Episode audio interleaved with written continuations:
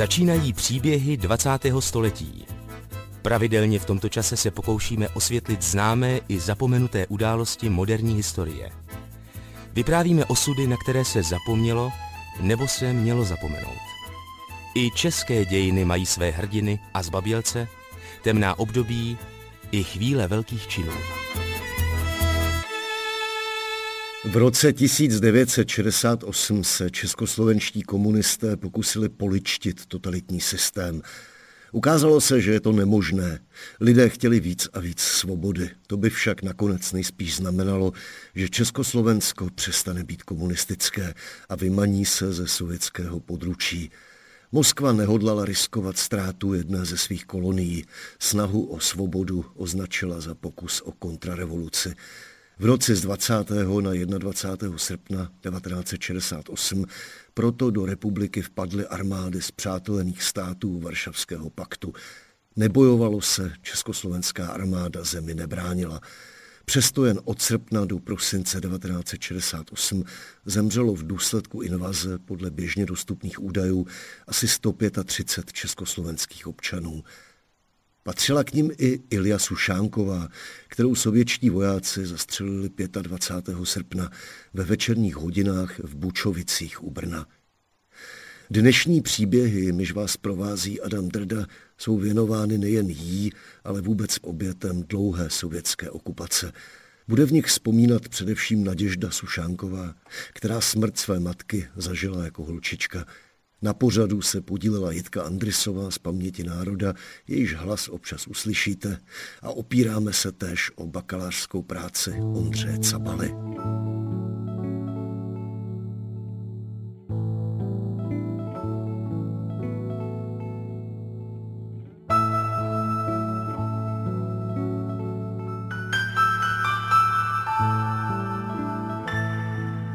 Naděžda Sušánková přišla na svět v červenci 1956 v Železné rudě.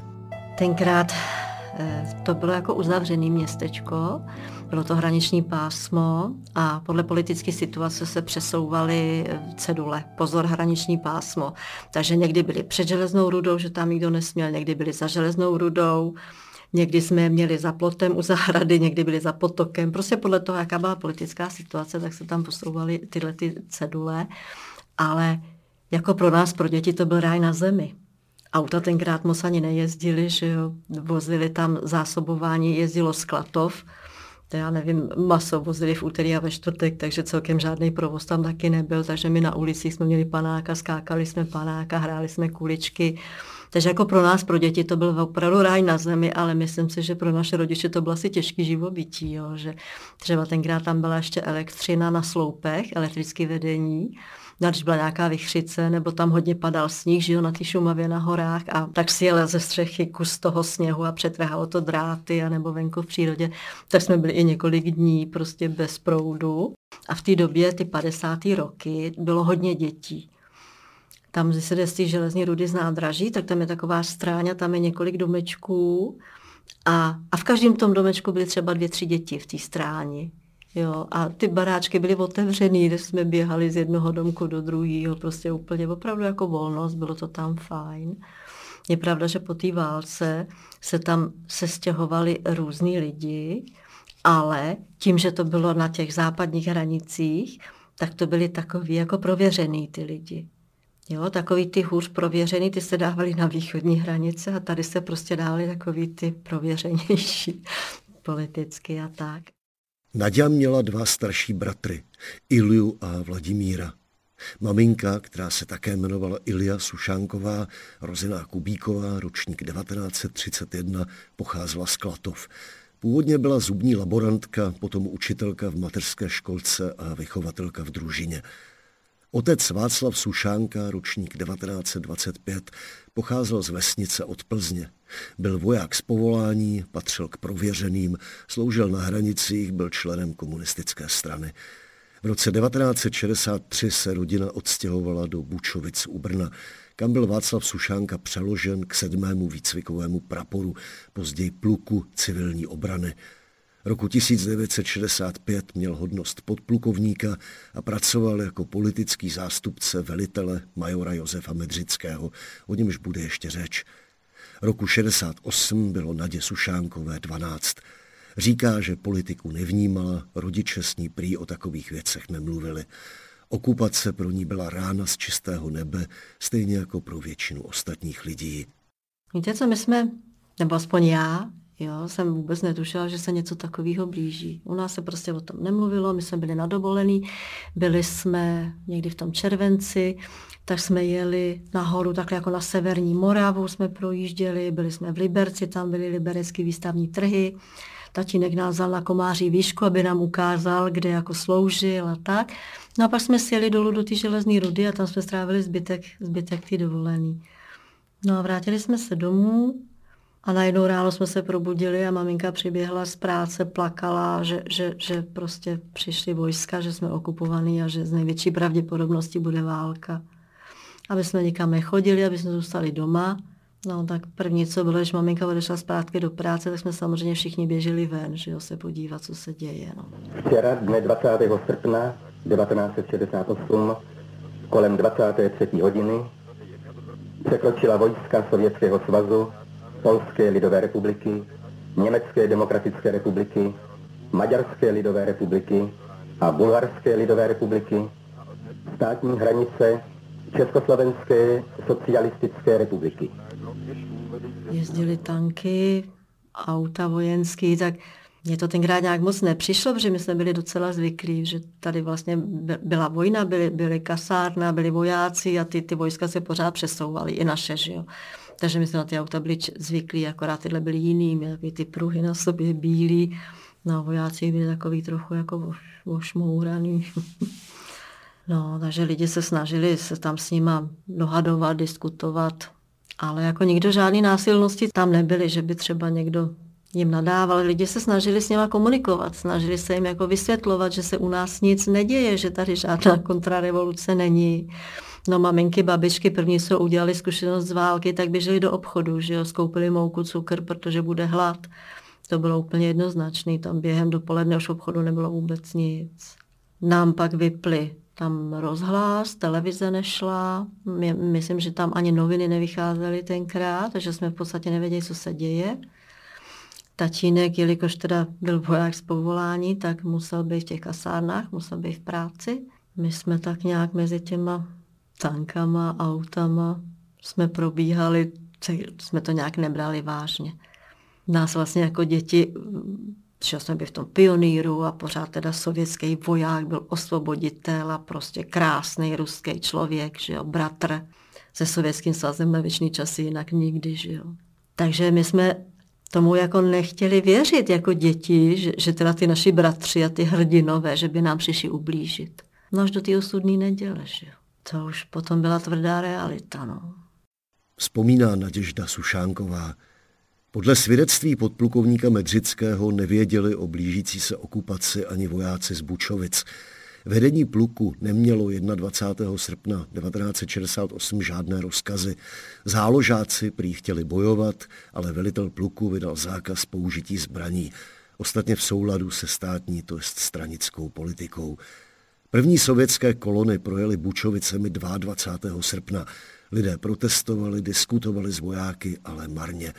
Osudná neděle nastala 25. srpna 1968.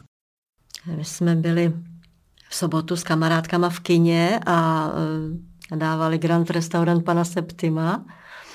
A měli jsme jít z neděli s maminkou, no a kamarádky říkali, hele, pojď s náma tak jsme šli a já jsem mamce v neděli říkala, hele mami, jako to se pobavíš, to je taková sranda, taková prostě bláznivá komedie s Funesem, že jo, to jako bude dobrý. No a mamka říká, ty jsi ten film viděla? A já říkám, no já jsem byla včera jako s holkama. No a mamka mi na to řekla, no když jsi na tom byla včera, tak na to už dneska nepůjde. A zůstali jsme doma, bohužel.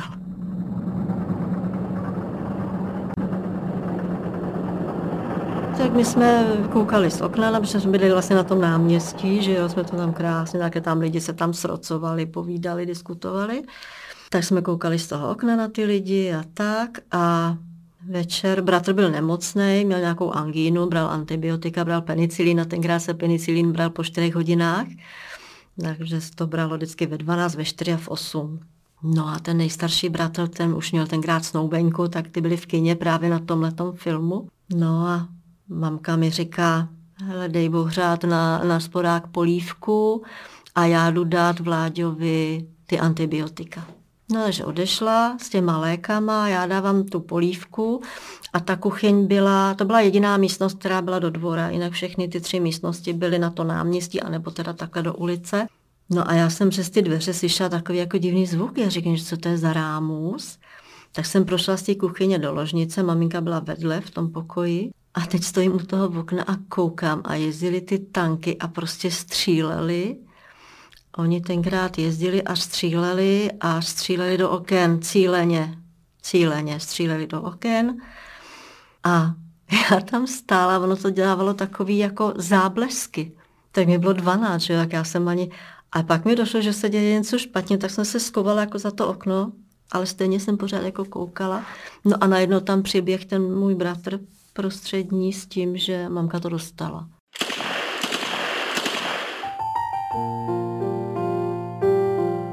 Posloucháte příběhy 20. století.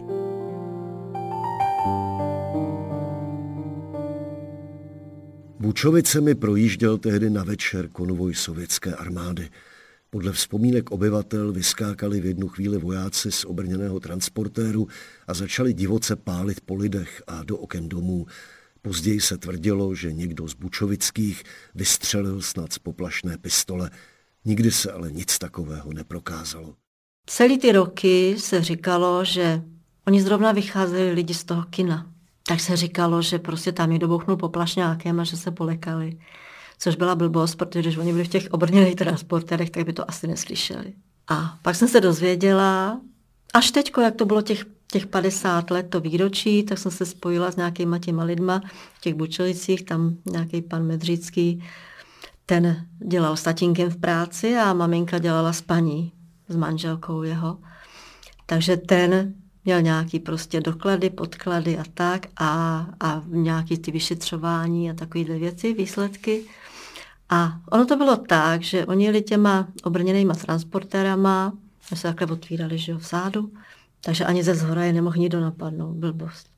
A byli unavený nebo opilí, měli nabitý zbraně. No, oni seděli a měli takhle zbraně mezi, mezi kolenama a ten jeden, jestli usnul, nebo jestli auto drclo, prostě sila mu ruka, zmásnul kohoutek a zastřelil toho naproti sobě, toho kolegu. A oni si mysleli, že napadli naše lidi, takže prostě vylítali a začali to tam mydlit. Hlava nehlava, prostě všechny okna, všechny baráky. Tam nebyl jediný dům, který by nebyl prostřelený. Tam lidi v restauraci skákali za pulty, leželi na zemi. No jenže maminka šla dát tomu bratrovi ten penicilín a on měl tu postel pod tím oknem. A v ten moment, když tam stála, tak prostě vyšla ta rána. Vzpomíná Nadia Sušánková. Sušánkovi bydleli v Gutwaldově ulici číslo 18. Některá okna bytu vedla na náměstí, které se tehdy jmenovalo Rudé armády. Telefon jsme měli služební, tak volal do těch kasáren a volali prostě nějakou pohotovost a tak. Jenže tam byl docela jako velký problém, že oni museli přes ten konvoj k nám. Takže přišel pán z pohotovosti a řekl, že teda maminka je mrtvá, že ona takhle spadla přes bratra a dostala kulku, že tadyhle do hlavy, tady ty takhle vylítlo. Bratr šel pak, nevím, jestli šel vyřizovat s tím, s tím doktorem, nebo kdo to byl. A já jsem tam zůstala. A teď oni pořád hlásili, že jo, zhasněte, nerozvěcejte, zalestkovejte se. Já nevím. Takže teprve potom mě do, napadlo, nebo do, došlo, že, je, že prostě se děje něco, něco prostě hroznýho, že to fakt jako už není jako ve filmu, tak jsem tam seděla za bednou na peřiny a ta mrtvá maminka vedle a čekala jsem, co bude. No, pak pro mě přišli, jak si uvědomili, že asi v té kuchyni nejsem, tak pro mě přišli, jak mě tam odvedli, no. Pak přišel tatínek, přišli ještě nějaký důstojníci tam a to už máte, víte, já si já si myslím, že člověk má v sobě takový jako obraný obraný mechanismus, že když zažijete něco takového, tak najednou, já nevím, že dostanete takový šok a nedo, nedochází to až k vám, že máte pocit, že máte před sebou stěnu a že se vám ten příběh odvíjí prostě, jo, že se vás to vůbec netýká. Jinak si myslím, nemít ten obraný mechanismus, takže to člověk nemůže přežít. No, tak přišli, přišli, že nějaký ty důstojníci tam byli a takhle a dali nám nějaký prášky na uklidnění. No a právě nás odváželi tomu panu Medřickému, to byly Ždánice, se to jmenovalo. No a zase jsme museli přes to náměstí proti těm tankům a obrněným transportérům. Ten to bral po chodníku a prostě takhle nějakýma ulicema a pak to bral na nádraží, jak jsme jeli okolo nádraží, aby jsme si jim prostě vyhli. No a u těch medřických jsme byli, já nevím, čtyři dny. To se stalo v neděli toho 25. srpna a mám pocit, že v pátek byl pohřeb, tak jestli do čtvrtka jsme u nich byli. Ten bratr byl nemocný, ten tam pořád ležel na horečky, nemohl, nemohl se vůbec uzdravit, takže spíš jsme se jako starali nějak o toho bratra. Oni měli taky měli tři děti, dvě dcery a syna, takže jsme si tam docela ještě s nima jako hráli a povídali jsme si a tak jsme se z toho jako nějak trošku dostali, trošku jsme se jako zpamatovali. No a pak jsme teda přijeli domů nějak ten čtvrtek. Tam už byli naši příbuzní, že jo, maminčinej bratr, tatínkovo švagrová, protože jeho bratr už nežil. No a ty teda měli velké komplikace se k nám vlastně na tu Moravu dostat. Pak tam nastoupili maminčiny kolegyně z práce a uklízeli, protože, eh, řeknu to tak, jak to bylo, nebudu to zjemňovat, eh, byl tam mozek na zdi, byla tam krev všude, a takže to tam dávali do pořádku. No a mně se pak stalo, tam byly jako okna a byly tam tak jako výklenky. A okolo toho, že byly parkety, tak byly takový dřevěný jako lišty. No a já jsem nevím, za jak dlouho to bylo, týden, 14 dní, nevím. Tak jsem uklízela a, a koukla jsem takhle jako za ty postele do toho výklenku a říkám, tam něco leží. Tak jsem to svedla a to byl maminčiný ustřelený prst takhle s nechtem a takhle ještě tady tršela ta kost nevšlacha, nebo... No, tak to jsem tenkrát, jako jsem se furt stavěla, aby, aby, aby kvůli tomu tatínkovi, že to fakt byla jako ošklivá situace, aby jsme to nějak všichni zvládli, takže jsem se snažila být jako statečná. Ale tohle jsem nezvládla, to vím, že jsem mě chytil jako strašně hysterický záchvat, že jsem prostě zahodila, začala jsem strašně křičet. No tak tam taťka přiběh, já jsem mu to ukazovala, tak prostě to vzal, hodil to do kamer, spálil to. No.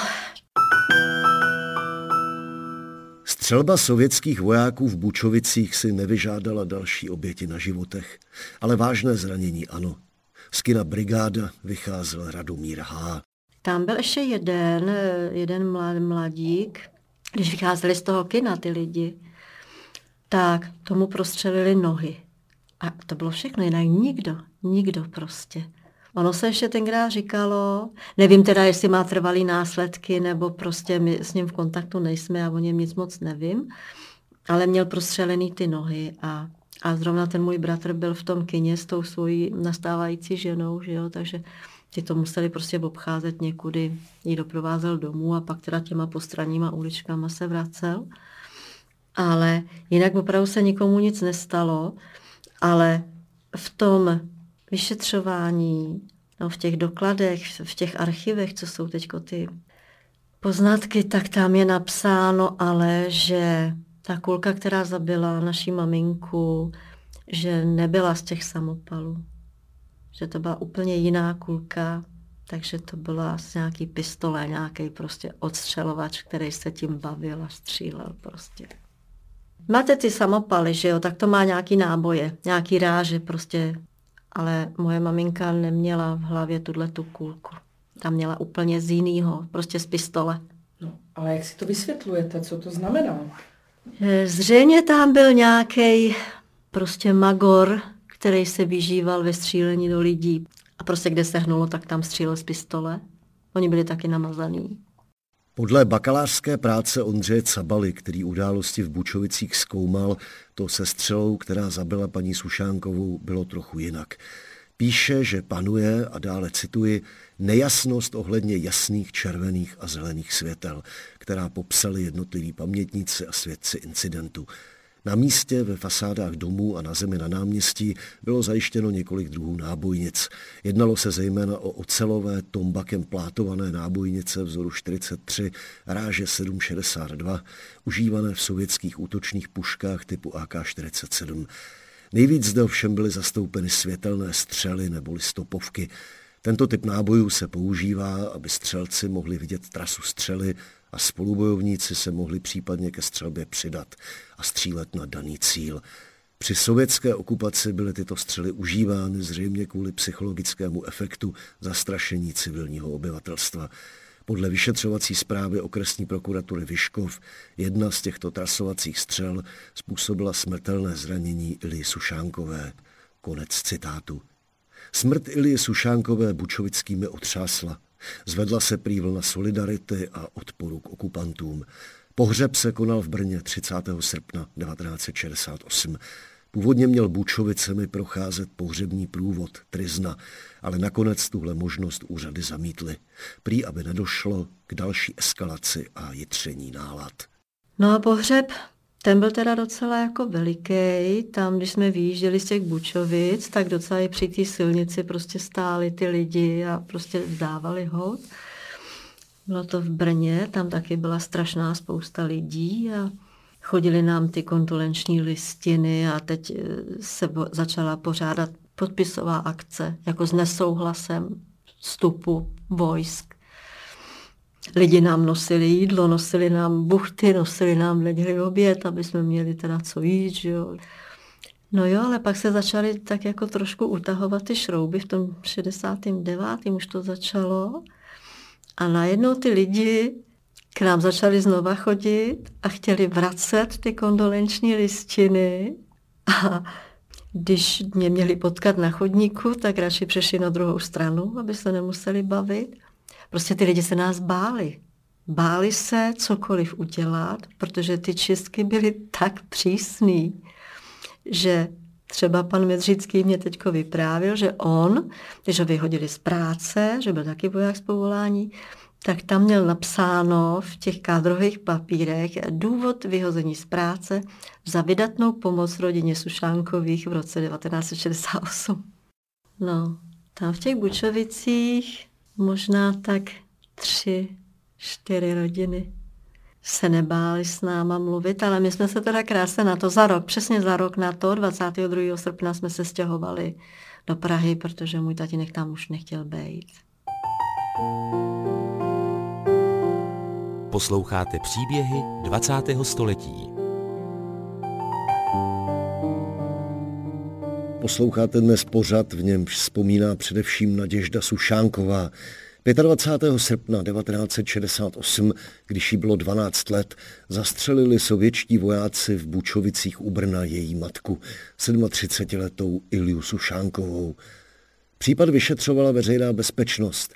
26. srpna 68 bylo zahájeno trestní stíhání neznámého pachatele pro ublížení z nedbalosti. Ke 14. říjnu téhož roku byl případ odložen. Ve stejný den, kdy sovětští vojáci zabili Nadinu matku, zavraždili například další tři lidi v Prostějově. Tam se tomu dní říká krvavá neděle. Je třeba říct, že představitelé československého státu a komunistické strany byli po sovětském vpádu uneseni do Moskvy, kde 26. srpna 68 s čestnou výjimkou Františka Krígla kapitulovali a podepsali tzv. moskevský protokol. Keď jsme odhodlaní zabránit prelievaniu krvi, neznamená to, že sa chceme vzniklej situácii pasívne podriadiť. Naopak, robíme všetko, aby sme našli priestor, cesty a prostriedky, ako rozvinúť a s vami všetkými uskutočňovať politiku, ktorá nakoniec povedie k normalizácii pomerov.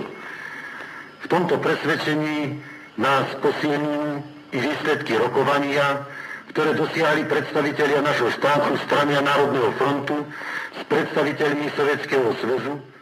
Po týdnu začalo být zřejmé, že sovětská armáda v zemi nejspíš zůstane a že zásadní vliv budou mít do budoucna kolaboranti. Totalitní režim měl být obnoven. To také znamenalo, že aktivní odpůrci a dokonce i mnohé oběti okupace začnou mít potíže. Projevilo se to už v průběhu roku 1969. Vdovec Václav Sušánka se s dcerou Naděždou a synem Vladimírem přestěhoval do Prahy.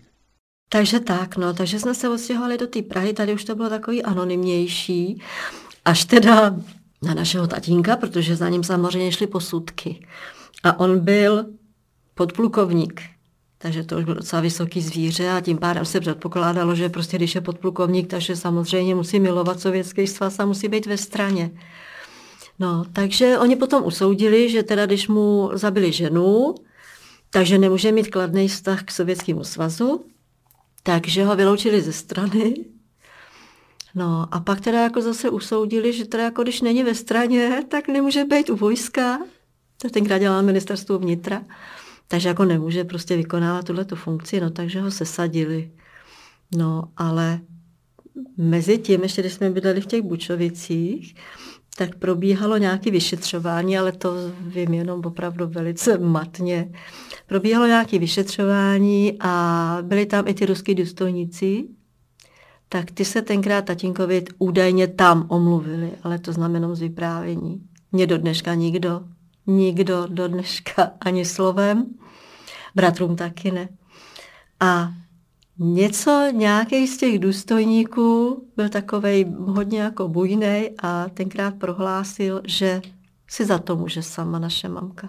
Já neměla stát u toho okna, prostě něco takového tam prohlásil. Takže můj tatínek teda nevydržel a opravdu tam nějak chytil pod krkem.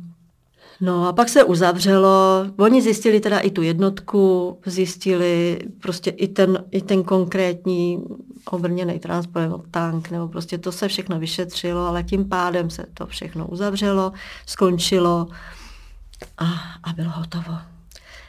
No a jak takhle tatínka prostě začali takhle jako šikanovat a sesazovat a tak, tak se začal trošku jako brát o to, že teda jsme měli opravdu újmu. Já teda ani tak finančně, já jsem byla dítě, ale psychickou, šílenou, jo. A tak se začal brát o nějaké to očkodnění. No a myslím, že to trvalo dlouho, protože těch papírů a toho do, do, dopisování a toho jako je opravdu hodně. Tak tenkrát tatínkovi uznali tři tisíce korun a nám, každému dítěti, dovršení 18 let nám, ale můj tatínek nám musel vyplatit pět tisíc a ještě musel vyfotit prostě útržek, že nám to poslal. Takže vlastně jsme od státu nebo od, od vojska ruského nedostali by ani korunu.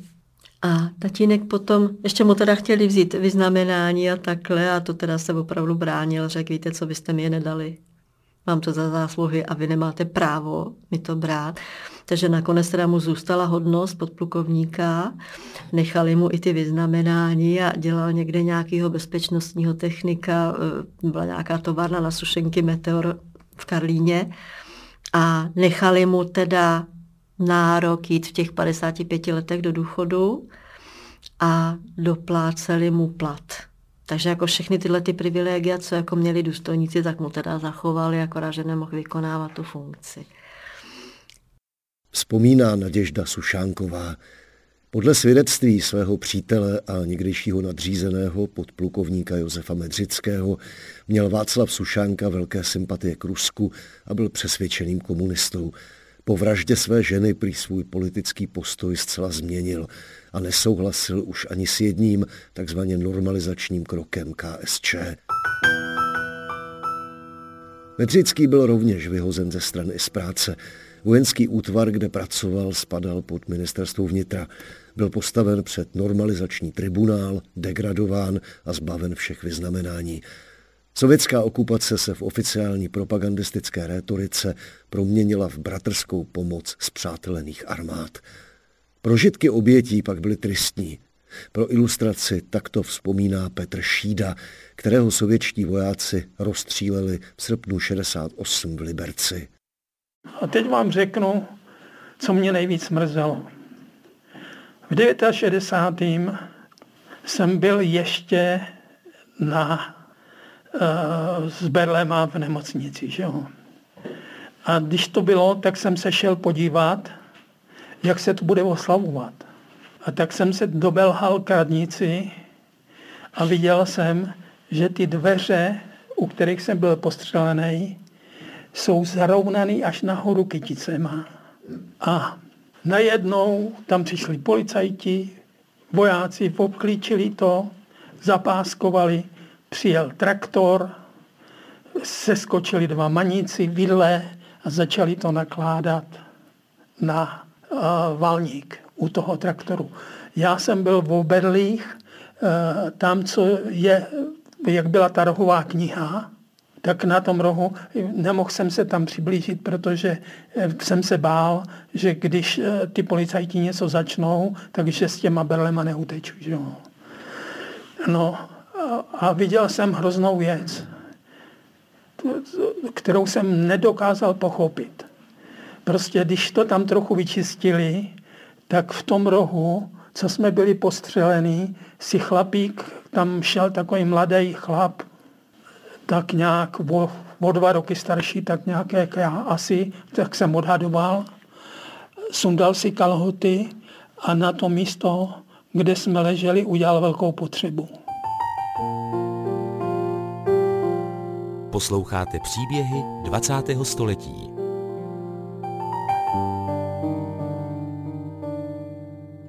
Děti zabité Ilii Sušánkové s výjimkou nejstaršího syna, který žil tehdy v Brně, nesměli v takzvaně normalizovaném režimu studovat.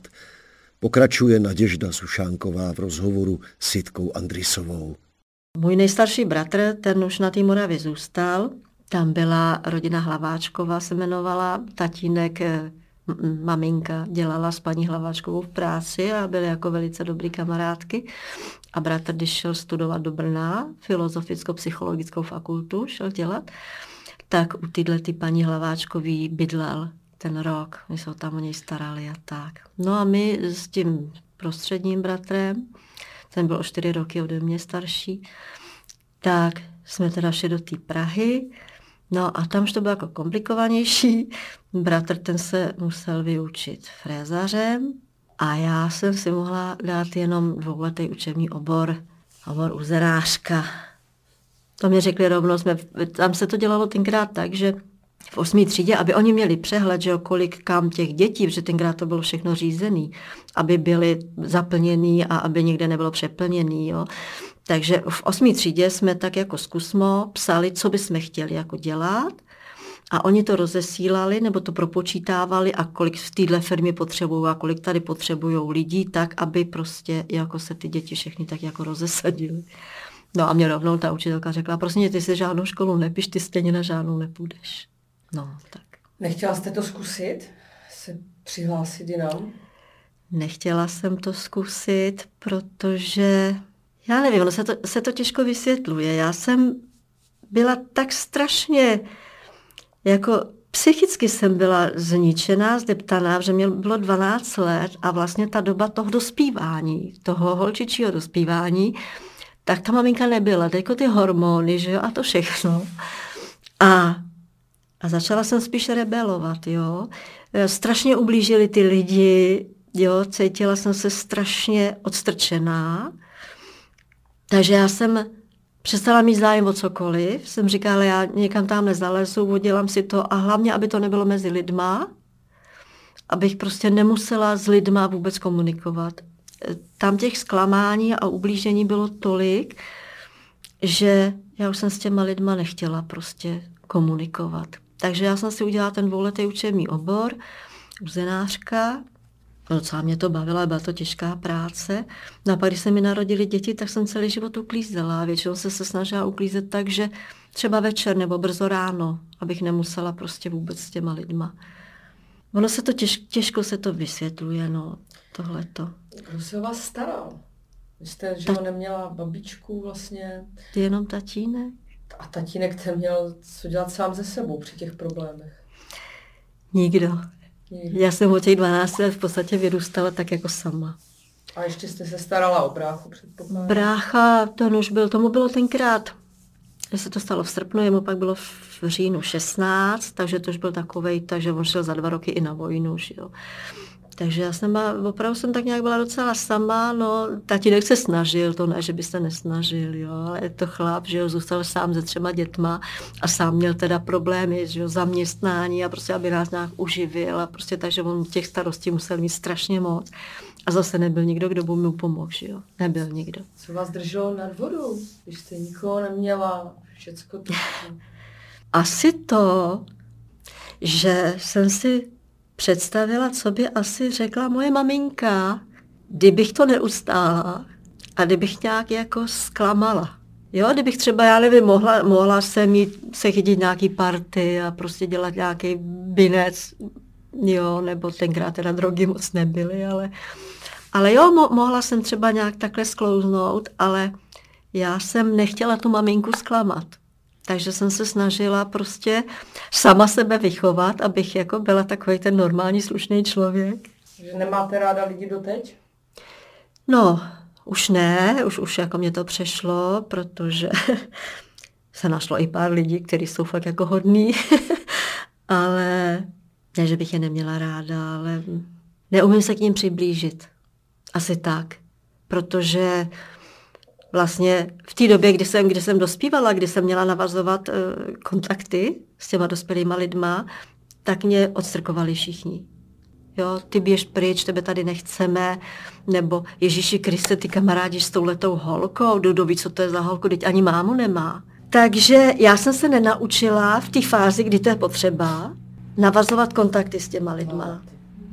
A nebo e, mě třeba minula taková ta doba, kdy ty holky chodí na diskotéky, chodí do kina, baví se, chodí s klukama.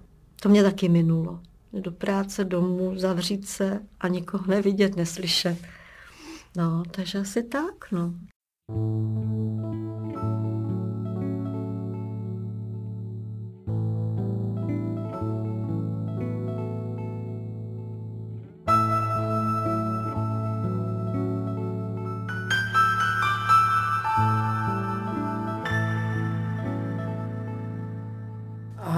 Po té hruze, co se stala v té době, to, to asi nebylo jak teď, že prostě přijde eh, psycholog, psychiatr, psychoterapeut, pracuje s tím dítětem, snaží se v něm ty bloky nějak jako odstranit.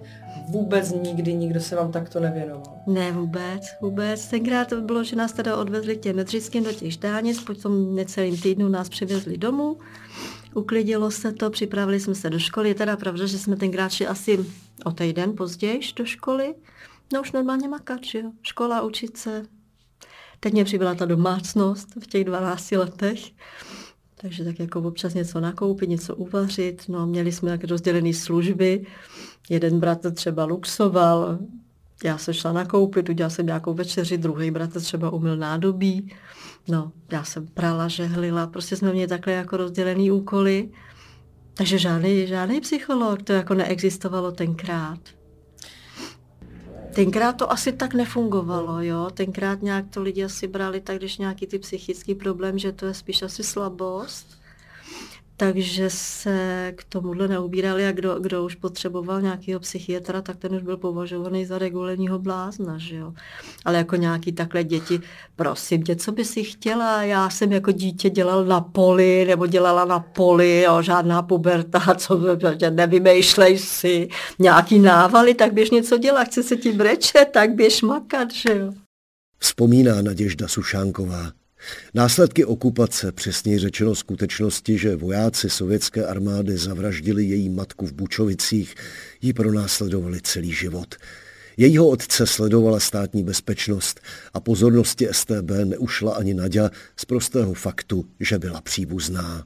A, a jak vám vlastně šla škola? Bavila vás škola na základce, pak ten učňák, hmm. šlo vám to? Jako do sedmé třídy to mě bavilo hodně, to jsem měla právě asi šest nebo sedm dvojek. To mě bavilo hodně a chtěla jsem být potom, že bych byla knihovnice, že mě šel sloh, já jsem měla dobrý slohový práce a literatura a tyhle věci. A, a pak sport teda. No, takže jsem říkala, že bych třeba dělala nějakou knihovnici nebo prostě něco přes tu kulturu. No jenom, že pak do té osmi třídy jsme se přestěhovali do té Prahy a teď ty učitele jako na mě dostali hlášku hned, že jo, to je jasný kádrový profil, velice špatný. No, dokonce několikrát u nás byla i šťára, STB a vždycky táta nebyl doma, vždycky jsem byla doma sama. Zvonění, bouchání, otevřete policie, kontrola bytu. Proč? No, jestli tam třeba nemáme nějaký protistátní leták, já nevím. Kolik hodin na vás? I v 11 večer. Že tatínek, že vlastně jak byl, tak jezdil i na služební cesty, nebo měl služby, že jo, tak kolikrát třeba v noci nebyl. Bratr pak už byl i na vojně, a, takže jako do skříně a do šuplíku. A... a vy jste byla sama v tom bytě? No. Já nemohla do svazu mládeže, to, že samozřejmě hned vyloučili, že to neexistovalo. A pak mi říká STB, děláte nějaký sport, nebo máte nějaký zájem, nebo já říkám, no nedělám. No jak je to možný, teď každý člověk něco dělá. Já říkám, ano, každý člověk něco dělá, jenomže tyhle ty eh, všechny sporty a všechny prostě zájmové kroužky jsou vedeny SSM. A já nejsem v SSM. Kolikrát u vás tak byli na té prohlídce? No minimálně čtyřikrát.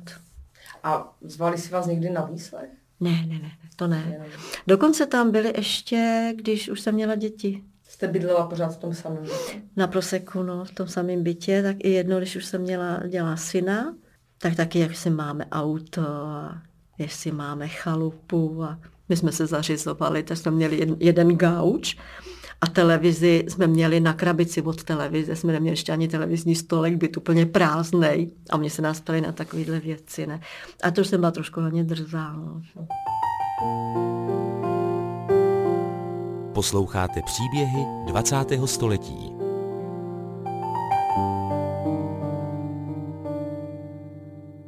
A kdo bydlí v tom domě? Někdo cizí, tam, kde se to stalo? Ten dům, ten patřil nějaký rodině, oni jim ho snad potom, jako jak, že jo, tak, jak to dřív bylo v těch 50. tak jim ho vzali, pak jim ho zase vrátili. Takže to jsou ty původní majitele, kteří ho měli kdysi, ten dům, tak ty tam žijou doteď. Pamětní desku to právě zinicioval ten pan Medřický, když to mělo být těch 50 let.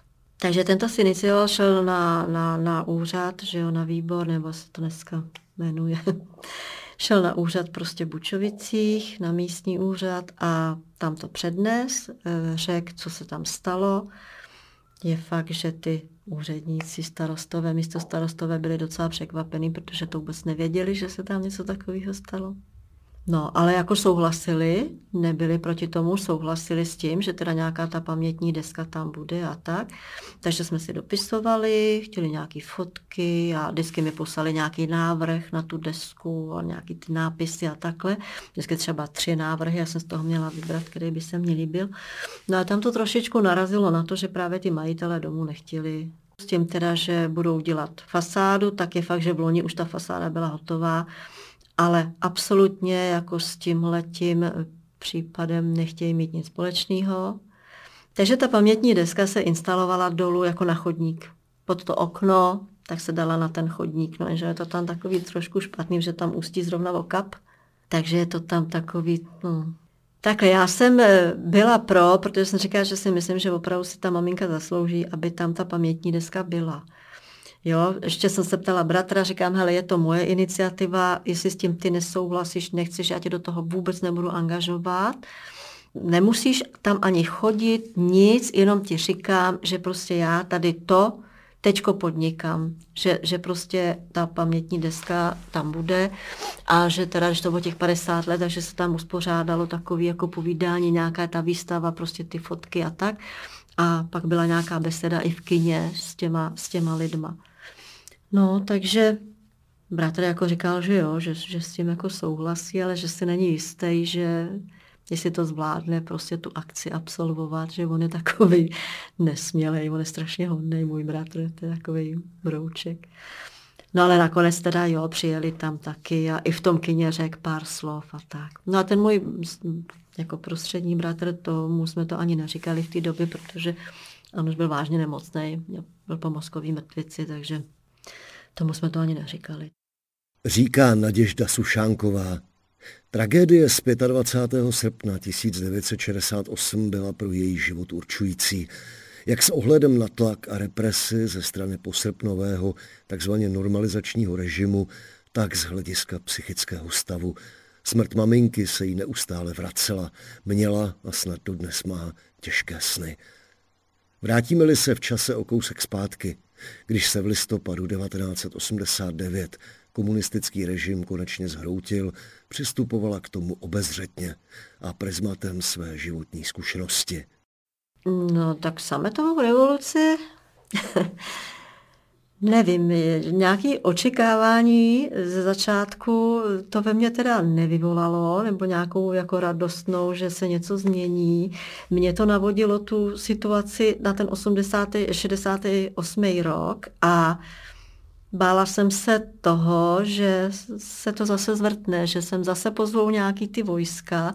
Nehledě na to, že my jsme bydleli v Řepích, to byla hlavní spojka mezi Karlovarskou a Plzeňskou a eh, jsme stávali ráno do práce, tak okolo našich oken, se v prvním patře, tak najížděli autobusy a plný toho šedého moru, nebo prostě těch, teď si nespomenu, jsem to zapomněla, jak jsem jim říkalo lidový milice, jo. Tak, takže najížděli ty autobusy a opravdu jsem jich tenkrát napočítala přes 30 autobusů, který přejeli okolo toho našeho okna a vlastně tak nějak se tady stavěli okolo té Prahy. Takže já jsem měla šílený strach eh, o moje děti, takže opět jsem udělala to, co naše maminka v žádném případě, aby vás napadlo prostě někam chodit, doma budete, já musela chodit do práce. Tak samozřejmě ten můj starší syn první, co tak jel na Václavský náměstí s trikolorou. Takže jako měla jsem veliký strach, že se to zase zvrtne, že prostě zase třeba pozvou ty vojska. Jako nevěřila jsem tomu, že by se to mohlo nějak zvrátit. Pak jsme teda byli, až když, tak, tak v tom srpnu, když byla akce, a to už jsem čekala, to už jsem čekala dceru, tak byla, byla na Václaváku akce vzpomínka na, na zabitý, zastřelený lidi. Tak to jsem vzala teda syny a šli jsme tam. A to už jsem byla, dcera se narodila v listopadu, jsem byla v sedmi měsíci asi tak to jsme koupili kytičku a svíčku a to jsme teda k tomu koni, jako, to, to jsem jako potlačila, ten strach, abych to těm synům jako ukázala nebo řekla. A teprve až v té době jsem jim začala vyprávět, co se nám stalo. Já jsem jim o tom nevyprávěla celý ty roky. Protože ono, jak naše rodiče se báli před náma něco říkat, protože tohle, prosím tě, ale ve škole neříkej a nikdy nevíte, co ty děti řeknou, tak to sami já už jsem pak měla s těma dětma. Protože oni celý život na vás tlačí, a když nebudeš šlapat tak, jak je potřeba, tak eh, ty děti to odnesou. Ty nebudeš poslouchat, děti to odnesou. A já jsem nechtěla, aby moje děti měly to, co jsem měla já. Vzpomínala Naděžda Sušánková, matka tří dětí a babička mnoha vnuků. A to je konec dnešních příběhů 20. století, věnovaných památce její matky Ilii, zastřelené sovětskými vojáky, a vůbec památce obětí dlouhé sovětské okupace Československa. Málo se to připomíná, ale trvala až do roku 1991. Od mikrofonu se s vámi loučí Adam Drda. Za spolupráci děkujeme Jitce Andresové z Paměti národa a za pomoc Tereze Brdečkové. Tento pořad vznikl ve spolupráci Českého rozhlasu a neziskové organizace Postbellum. Vše o příbězích 20. století najdete na internetu Českého rozhlasu Plus, na portálu Paměť národa nebo třikrát dvojité v postbellum.cz.